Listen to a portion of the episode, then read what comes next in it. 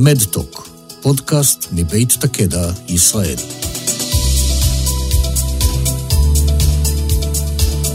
שלום, כאן דוקטור הדס גן סורוצקי, אני רופאה אונקולוגית בכירה במרכז הרפואי שיבא בתל השומר. יחד איתי באולפן היום עדי חסיד, שלום, מטפלת מינית זוגית ומשפחתית מוסמכת, היא מטפלת ביחידים ובזוגות בנושאים של שיקום מיני וזוגי, ראשת תוכנית ההכשרה למטפלים מיניים במרכז הרפואי שיבא תל השומר. אנחנו מתארחות כאן במדטוק, הפודקאסט מבית תקדע ישראל, עם פרק המוקדש למיניות ומחלת הסרטן. אז בעצם חולי הסרטן בכלל, והמטופלים שלנו בפרט, הסובלים מסרטן ריאה, הם מאוד שונים זה מזה. אה, חלקם בשנות ה-60, 70 ו-80 לחייהם, וחלקם צעירים יותר, בני 30 ומעלה. חלקם מאוד פעילים, רוצים לנהל את המחלה לצד חיים, חיי שגרה כמה שניתן, אה, וחלקם מכונסים כל כולם בכל הקשור במחלה, בסימפטומים השונים, לדוגמה קוצר נשימה, כאבים, שיעול, ובעצם חיי השגרה שלהם משתנים לחלוטין, בעצם ממש מקצה לקצה, מה שהיה קודם חשוב מאוד בשבילם, עכשיו הופך להיות uh, שולי. ובנוסף, אצל חלק מהמטופלים שלנו, המחלה סוערת יותר, דינמית יותר, ואצל חלק אחר המחלה בשלב מסוים מתייצבת, והם לא סובלים מתופעות לוואי משמעותיות מג'וריות, ואיכות החיים שלהם, על כל ההיבטים השונים שלה, חוזרת להיות חלק מאוד עיקרי וחשוב. ופה בעצם נכנס העניין של מה זה אומר אה, מהלך חיים שגרתי, בריאות גופנית ונפשית, אה, איך כל מטופל תופס את זה, מה זה בעיניו איכות חיים ושגרה. עדי, את מכירה את המטופלים שלנו, בעצם את החוויות שהם עוברים במהלך אה, מחלתם. מה ההתרשמות שלך לגבי כל אה, שקשור בהיבט של מיניות וניהול המחלה? כמה עניין המיניות חשוב לבריאות הכוללת של המטופלים שלנו? שאלה מצוינת, דוקטור הדס, כי כמו שאמרת, כל המטופלים שלנו הם אנשים מאוד מאוד שונים. אה, ולכן גם מה שהם שואפים לעצמם, גם התפיסות של המיניות של עצמם, גם הרצונות המיניים של עצמם מאוד מאוד שונים. אבל אני חושבת שמה שאפשר להגיד בסך הכל על כולם, בכלל, על כל בני האדם שקשור למיניות, זה שהיא נושא מאוד מאוד לא מדובר, אבל מאוד מאוד נוכח בחיים שלנו. וכשאנחנו מסתובבים עם נושא שהוא כל כך נוכח בחיים שלנו, וכל כך לא מדובר, ויש לנו כל מיני שינויים גופניים בגוף שלנו, אם זה שהגוף שלנו מגיב אחרת, אם זה כאב, אם זה תחושות רעות, עליות וירידות במצב הפיזי וגם במצב רוח. כל הדברים האלה, שהם דברים שמאוד מאוד משפיעים על המינויות שלנו, אנחנו פתאום לא יודעים מה לעשות איתם. ואז נכנס המקום של מה אנחנו מצפים, אם אנחנו מצפים, אנחנו יכולים למצוא זוגות שכל אחד נמצא במקום אחר. כן, אנשים שלא יודעת, בן או בת הזוג עם סרטן ריאה, ובן הזוג השני uh, נורא נורא רוצה ולא יודע איך לגשת, כי יש בן זוג חולה או בת זוג חולה, והאם זה בכלל מתאים. מצד שני, אנחנו רואים בדיוק את הדבר ההפוך. אם אני חולה או חולה, האם זה בסדר שאני ארצה, או האם זה בסדר שאני לא ארצה? אה, והמון פעמים מה שאנחנו רואים אצל זוגות, זה שיש איזה, בתוך בכלל ההתמודדות עם המחלה, כל אחד מאוד מאוד מתמודד, במיוחד, באמת במיוחד זוגות טובים שעובדים טוב ביחד, כל אחד מתמודד כל כך טוב. עם גידול הילדים, ועם ניהול המחלה, ועם ניהול השגרה כשיש שגרה, ועם ניהול המחלה שהדגש הוא יותר על המחלה. אמ, ואנחנו פחות רוצים להכביד אחד על השני, אה, ויש מין תופעה כזו של התכנסות כל אחד בתוך עצמו. ואז מה שקורה זה שגם אנחנו בתוך עצמנו, גם אנחנו פחות, יש קשר, יש תקשורת אחד עם השני, אה, אנחנו מרגישים שאנחנו מתרחקים, אנחנו לא יודעים מה לעשות עם זה, כי אנחנו לא רוצים להכביד, אנחנו לא רוצים לשאול, אה, ואז אנחנו מרגישים מאוד מאוד לבד. הדבר הזה כשלעצמו הוא לא בסיס ממש טוב למיניות, ואז אנחנו נראה הרבה פעמים גם התרחקות במיניות, או הפוך, או שהמיניות היא המקום היחיד שאנחנו יכולים לתקשר בו. אה, שני הקצוות האלה מאוד נוכחים. ומבחינת הטיפול שלך, את מתחברת יותר עם טיפול עם המטופל בלבד בארבע עיניים, או זה כן חשוב שהבן זוג יהיה נוכח בזמן הטיפולים האלה? ובעצם התקשורת אה, מאוד חשובה פה. אה, התקשורת היא באמת מאוד מאוד חשובה, אבל יותר חשוב זה המקום בו הבן אדם נמצא. אם מגיע זוג שמרגישים שהם לא מתקשרים ורוצים את העזרה של לתקשר ביחד, אנחנו שם ונעזור להם. אם מגיע אחד, כי לפעמים זה גם, יש פערים גם ברצונות בין בני הזוג וגם ביכולת לדבר או בפתיחות לגעת בנושאים האלה, שהם תמיד נושאים ככה קצת יותר אה, מורכבים עבורנו. אז אנחנו יכולים גם דרך אותו בן אדם אחד להבין, להכיר ולעשות בעצם עבודה זוגית מתוך הבן אדם. אה, וגם נגיד וניתן כבוד לאנשים שהם יחידים, לרווקים, לגרושים, לאנשים שמחפשים זוגיות, אה, כי גם להם מגיע מיניות, גם הם רוצים להיות בקשר אינטימי, ועולות שאלות בכלל נוספות על איך מוצאים זוגיות בסיטואציה של מחלה, האם זה בסדר למצוא, מה אומרים בזוגיות בסיטואציה של מחלה, וכל הדברים האלה אנחנו באמת אה, יכולים, אני פוגשת המון המון אנשים יחידים. עם סרטן, איזשהו סוג סרטן, סרטן ריאה הוא ככה מאוד, אה, אני חושבת, מאוד נוכח לפעמים כשהוא נוכח, ואז איך, איך יוצאים בכלל לדייטים, והאם מגיע לי בכלל, האם אני יכול להביא את כל התיק הזה לתוך איזושהי זוגיות אה, חדשה, או אפילו לסתם לקשר מיני, כמה מגיע לי להפיק הנאה מהמיניות של עצמי. אה, ואני חושבת שבמקום הזה פה שאנחנו מדברות, נורא נורא חשוב שנגיד שמיניות זה דבר נורא נורא חשוב.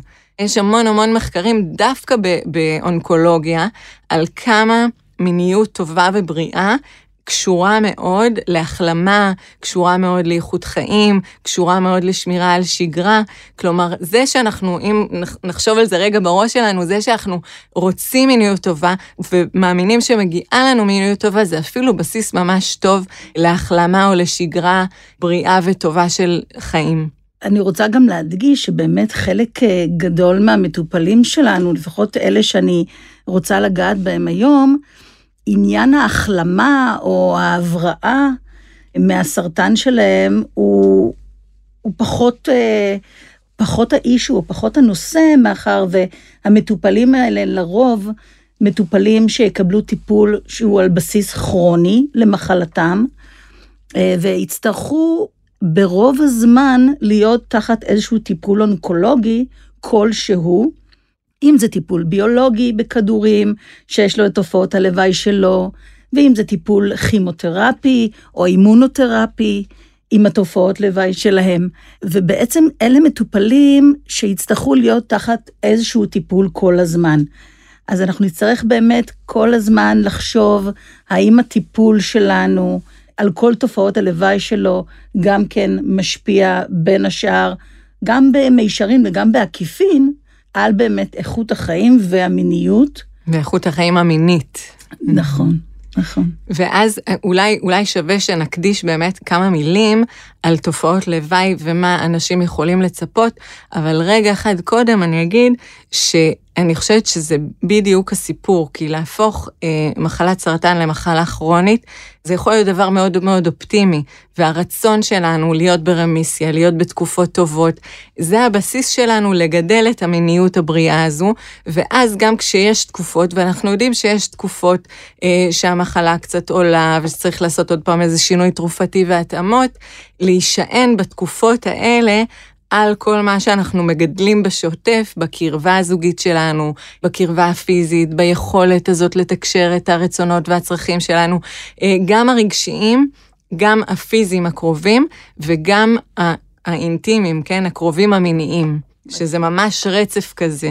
אני חייבת להגיד שאני שמה לב כשאני רואה מטופלים שלי שנמצאים באיזושהי זוגיות אה, מאוד תומכת ועוטפת, הם מטופלים שבאמת מצליחים לנהל טוב יותר את המחלה שלהם, טוב יותר להתמודד עם תופעות הלוואי מהטיפולים שאנחנו נותנים להם, זה מאוד מאוד מורגש. ואז כשאנחנו מוסיפים לזה את המיניות, מעבר לזוגיות תומכת ואוהבת, והמון פעמים זוגיות כזו הופכת נורא נורא גולשת בקלות לזוגיות מטפלת. וזוגיות מטפלת, לפעמים אין בה הרבה מדי תשוקה. אז אנחנו יכולים לקחת את כל הטוב הזה ולראות עם בני הזוג איך אנחנו שומרים על החלק הטוב הקרוב, על החלק המטפל, וגם מכניסים אלמנטים של קרבה אה, פיזית וקרבה מינית. אני תמיד אומרת את זה ככה, כי קרבה פיזית היא, היא צעד לפני קרבה מינית. יש לי תמיד משפט כזה שאני אומרת בכלל במטופלים שאני פוגשת בבית החולים, שמיניות טובה מתחילה הרבה מחוץ למיטה. אה, זה מתחיל בעניין, זה מתחיל ביכולת להתחבק, זה מתחיל ביכולת אה, לתת מגע מטיב וקרוב ונעים אה, לבן אדם אחר, או ביכולת ההפוכה, ביכולת להתמסר למגע מבן אדם אחר. וכשיש איזושהי מחלה ברקע, שכוללת כאב, שכוללת תופעות גופניות, שכוללת חוויית גוף, אני אגיד מילה חזקה, אבל היא, היא מאוד מאוד נוכחת המילה הזאת, חוויית גוף פגומה, לגמרי. אה, מאוד מאוד קשה לגדל את המקום הפיזי והמטיב הזה. וכשאנחנו עובדים בתקופות טובות על המקום הזה, זה ממש משתלם לנו אה, להמשך. אם ניגע קצת בתופעות הלוואי מהטיפולים המגוונים שלנו, אז הרבה פעמים הם uh, כוללים חולשה ועייפות, ולפעמים יש נשירת שיער ודימוי גוף מאוד מאוד uh, uh, כאוב, ירוד. לפעמים יש שלשולים, יש, לפעמים יש עצירויות, כאבים בכל הגוף, בכל מיני uh, אזורים. סביב ירידות בספירות דם אפשר להרגיש באמת מאוד לא, לא טוב וחלשים. לפעמים יש פריחות, לפעמים יש גרד, יש הרגשה לא נעימה בגוף שלך. ואז באמת במצבים האלה יש מאוד קושי בכלל במגע וב... ואולי אפילו להכיל, להכיל את הבן זוג. זה באמת מצבים מאוד מאתגרים, כי אם כואב לי, הרי כשאנחנו מדברים על מיניות, קודם כל, מילת הבסיס בעיניי זה הנאה. ואם הגוף שלי כואב, נורא קשה לי להפיק ממנו הנאה, וגם קשה לי לפעמים לתת הנאה למישהו אחר. ולהיות במצב הזה שהגוף כאוב, שאנחנו עייפים, שלפעמים באמת את מדברת על, על האור, על אה, פריחות או גרד, אה, או, או תופעות כמו שלשול, ואז אנחנו נראה את מיניות אם אנחנו רוצים להיות באינטימיות וזה, אנחנו הרבה פעמים מאוד מאוד מפחדים נכון. מדברים שהם מאוד לא מדוברים והם תמיד נורא נורא נוכחים, כן? מבריחות ודברים כאלה. אה, ואז אנחנו נמצא את עצמנו קצת במקום נמנע. אם יש לנו את היכולת, קודם כל לדבר אחד עם השני על התופעות האלה, אה, ולשתף בחששות ולהגיד, אני נורא נורא הייתי רוצה שתחבק אותי, ונורא נורא הייתי רוצה להיות איתך בסיטואציה כזאת, אבל האור שלי בוער וקשה לי, או האור שלי מאוד מאוד פורח והוא לא יפה בעיניי וקשה לי שאתה רואה אותי ככה, או השיער, או, או לפעמים ככה תרופות אה, קצת מעבות, או קצת ככה אנחנו מאבדים משקל. אה, וכל הדברים האלה, אם נוכל לדבר אותם בתוך הזוג ולחשוב ביחד מה יכול להקל עלינו את הקרבה ואת המגע, זה כבר בסיס נורא נורא משמעותי. והחלק השני של לדבר על התופעות האלה, זה לחזור לצוות הרפואי ולשאול ולהגיד, זה וזה וזה מאוד קשה לי, מאוד כואב לי, האם יש משהו שאפשר לעשות? אה, לא דיברנו על הורמונים או על תופעות הורמונליות, ואני רוצה לשאול אותך אם זה משהו שגם הוא נוכח בטיפולים של אה, סרטן ריאה. אז מבחינת הורמונים זה פחות, אה, זה פחות האישו אצלנו.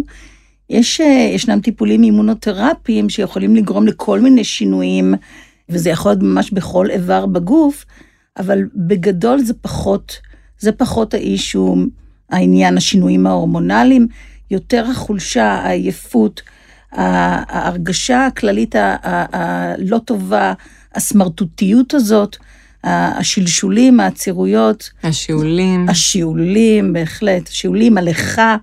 אנשים הרבה פעמים ממש נגאלים מעצמם. ואם אני נגאל מעצמי, כמה קשה לי לקרב אליי מישהו אחר. נכון, נכון. אני חייבת לציין ש...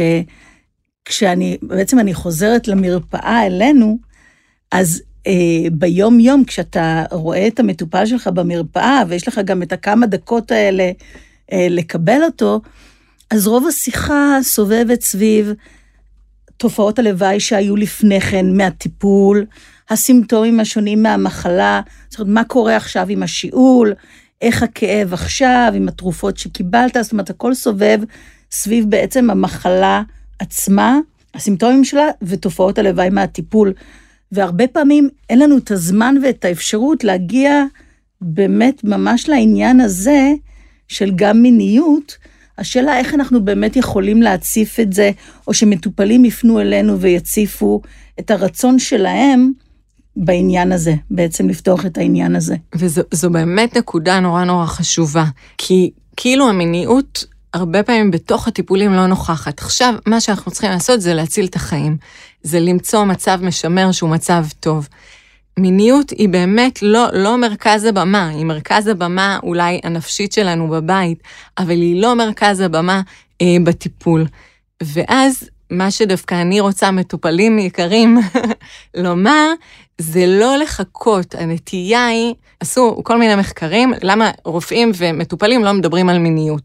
ומה גילו? הפלא הפלא, שבעצם רופאים לא, באמת לא מגיעים לזה, או שהם מרגישים חוסר נוחות להעלות את הנושא, או שאומרים, אני רופא, אני מטפל בפיזיות, מה, מה, מה אנשים יבינו אם אני אשאל אותם, זה כאילו לא מתאים.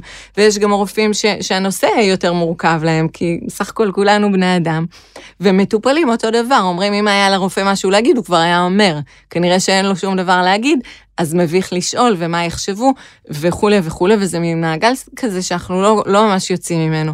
ומה שאני ממש ממש מבקשת, אה, זה להציף את הנושא ולדבר. אני די בטוחה שלא יהיה בן אדם בצוות הרפואי, אה, ולפעמים זה לא יהיה הרופא או הרופא, לפעמים זה יהיה צו, צוות הסיעוד שמלווה אתכם, אה, וזה מקומות ממש ממש מדויקים וחשובים לשאול שם. ואם יש פתרונות ייתנו לכם פתרונות, אם יש כיוונים, אם יהיה צריך, תמיד יש את מי לשאול. אנחנו בשירות הסקסולוגי עובדים הרבה מאוד עם הצוותים הרפואיים ומקבלים הפניות ונותנים עצות. זאת אומרת, תמיד יש מה לעשות. אז ממש חשוב לא לוותר על זה. בהחלט. עדי, תודה רבה לך. זה היה מאוד מלמד וחשוב ביותר. אז עד כאן, בפרק הזה של מדטוק. שמחנו להתארח כאן היום. תודה שהאזנתם. אם יש לכם שאלות נוספות, אתם מוזמנים להציגן לצוות המטפל בכם.